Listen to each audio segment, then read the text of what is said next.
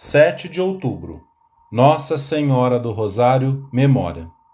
Esta festa foi instituída por São Pio V para comemorar e agradecer à Virgem a sua ajuda na vitória sobre os turcos em Lepanto, no dia 7 de outubro de 1571. É famoso o seu breve Consuevenuti, que via no Rosário um presságio da vitória. Clemente XI estendeu a festa a toda a Igreja no dia 3 de 10 de 1716. Leão XIII conferiu-lhe um nível litúrgico mais elevado e publicou nove admiráveis encíclicas sobre o Santo Rosário. São Pio X fixou definitivamente a festa no dia 7 de outubro. A celebração deste dia é um convite para que todos rezemos e meditemos os mistérios da vida de Jesus e de Maria, que se contemplam nesta devoção mariana. Primeira meditação: o Rosário, arma poderosa.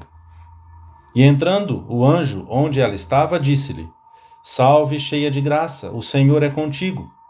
Com estas palavras, o anjo saudou Nossa Senhora, e nós as vimos repetindo incontáveis vezes, em tons e circunstâncias muito diferentes. Na Idade Média, saudava-se a Virgem Maria com o título de Rosa, Rosa Mística, símbolo de alegria. Adornavam-se as suas imagens, como agora, com uma coroa ou ramo de rosas, em latim medieval, rosário, como expressão dos louvores que brotavam dos corações cheios de amor. E os que não podiam recitar os 150 salmos do ofício divino substituíam-no por outras tantas Ave-Marias servindo-se para contá-las de uns grãos enfiados por dezenas ou de nós feitos numa corda. Ao mesmo tempo, meditava-se a vida da Virgem e do Senhor. A Ave Maria, recitada desde sempre na Igreja e recomendada frequentemente pelos papas e concílios, tinha inicialmente uma forma breve. Mais tarde, adquiriu a sua feição definitiva quando lhe foi acrescentada a petição por uma boa morte Rogai por nós, pecadores, agora e na hora da nossa morte. Em cada situação, agora e no momento supremo de nos encontrarmos com o Senhor. Estruturaram-se também os mistérios, o argumento de cada dezena, contemplando-se assim os acontecimentos centrais da vida de Jesus e de Maria, como um compêndio do ano litúrgico e de todo o Evangelho. Também se fixou a recitação da ladainha, um cântico cheio de amor, de louvores a Nossa Senhora e de súplicas, de manifestações de júbilo e de alegria. São Pio V atribuiu a vitória de Lepanto, obtida no dia 7 de outubro de 1571 e com a qual desapareceram graves ameaças à fé dos cristãos. A intercessão da Santíssima Virgem, invocada em Roma e em todo o orbe cristão através do Santo Rosário. Por esse motivo, foi acrescentada à ladainha a invocação Auxilium Christianorum. Desde então, esta devoção à Virgem foi constantemente recomendada pelos sumos pontífices como oração pública e universal pelas necessidades ordinárias e extraordinárias da Igreja Santa, das nações e do mundo inteiro. Neste mês de outubro, que a Igreja dedica a honrar a Nossa Mãe do Céu, especialmente através do rosário, devemos verificar com que amor o rezamos, como contemplamos cada um dos seus mistérios, se oferecemos cada dezena por intenções cheias de santa ambição, como aqueles cristãos que, com a sua oração, alcançaram da Virgem uma vitória tão decisiva para toda a cristandade. Perante as dificuldades que experimentamos, perante a ajuda tão grande de que precisamos no apostolado, para levarmos adiante a família e aproximá-la mais de Deus. Nas batalhas da vida interior, não podemos esquecer que, como em outros tempos, o rosário há de ser hoje arma poderosa para vencermos na luta interior e para ajudarmos todas as almas. Segunda meditação: contemplar os mistérios do rosário. O nome rosário provém do conjunto de orações, à maneira de rosas, que dedicamos à Virgem. Também como rosas foram os dias da Virgem. rosas brancas e rosas vermelhas, brancas de serenidade e pureza, vermelhas de sofrimento e amor. São Bernardo diz que a própria Virgem foi uma rosa de neve e sangue. Já tentamos alguma vez desfiar as contas da sua vida, dia a dia, por entre os dedos das nossas mãos? É o que fazemos ao contemplarmos as cenas, mistérios da vida de Jesus e de Maria que se intercalam a cada dez Ave-Marias. Nas cenas do Rosário, divididas em três grupos, percorremos os diversos aspectos dos grandes mistérios da salvação: o da encarnação, o da redenção e o da vida eterna. Nesses mistérios, de uma forma ou de outra, temos sempre presente a Virgem. Não se trata apenas de repetir monotonamente as Ave-Marias e a Nossa Senhora, mas de contemplar também os mistérios que se consideram em cada dezena. A meditação desses mistérios causa um grande bem à nossa alma, pois vai nos identificando com os sentimentos de Cristo e permite-nos viver num clima de intensa piedade.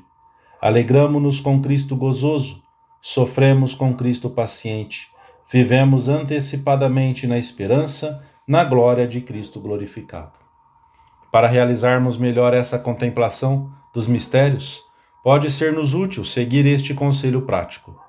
Demora-te por uns segundos, três ou quatro, num silêncio de meditação, considerando o respectivo mistério do Rosário, antes de recitares o Pai Nosso e as Ave-Marias de cada dezena. É aproximar-nos da cena como um personagem mais, imaginar os sentimentos de Cristo, de Maria, de José. Desse modo, procurando com simplicidade assomar à cena que se propõe em cada mistério, o rosário é uma conversa com Maria que nos conduz igualmente à intimidade com o seu filho. Familiarizamo-nos, no meio dos nossos assuntos cotidianos, com as verdades da nossa fé e essa contemplação, que pode ser feita mesmo no meio da rua, do trabalho, ajuda-nos a estar mais alegres, a comportar-nos melhor com as pessoas que se relacionam conosco. A vida de Jesus, por meio da Virgem, torna-se vida também em nós e aprendemos a amar mais a nossa Mãe do céu. Quanta verdade nestes versos do poeta! Tu que achas esta devoção monótona e cansada e não rezas, porque sempre repetes os mesmos sons. Tu não entendes de amores e tristezas. Que pobre se cansou de pedir dons, que enamorado de dizer coisas ternas. Terceira meditação. A ladainha lauretana. Depois de contemplarmos os mistérios da vida de Jesus e de Nossa Senhora, com o Pai Nosso e a Ave Maria, terminamos o rosário com a ladainha lauretana e algumas petições que variam conforme as regiões, as famílias ou a piedade pessoal. A origem das ladainhas remonta aos primeiros séculos do cristianismo. Eram orações breves, dialogadas entre os ministros do culto e o povo fiel e tinham um especial caráter de invocação à misericórdia divina. Rezavam-se durante a missa e mais especialmente nas procissões. A princípio, dirigiam-se ao Senhor, mas em breve surgiram também as invocações à Virgem e aos santos. As primícias das ladainhas marianas são os elogios cheios de amor dos cristãos à sua Mãe do céu e as expressões de admiração dos santos padres, especialmente no Oriente. A ladainha, que se reza atualmente no Rosário, começou a ser cantada solenemente no Santuário de Loreto, de onde procede o nome de Ladainha Lauretana, por volta do ano de 1500, mas baseia-se numa tradição antiquíssima. Desse lugar, espalhou-se por toda a igreja.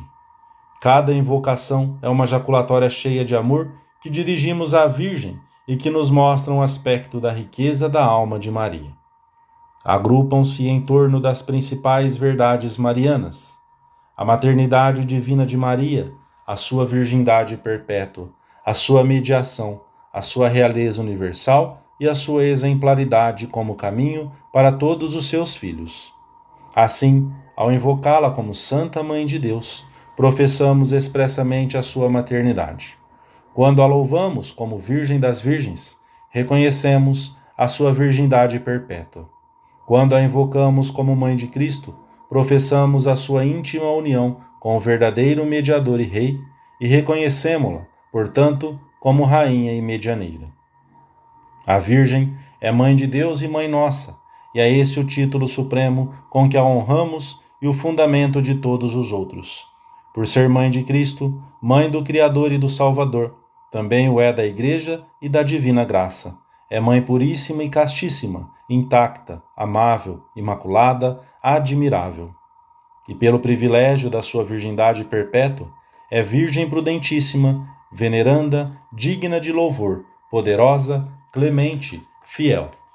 A Mãe de Deus é, além disso, medianeira em Cristo entre Deus e os homens, e por isso invocamo-la sob três belíssimos símbolos e outros aspectos da sua mediação universal.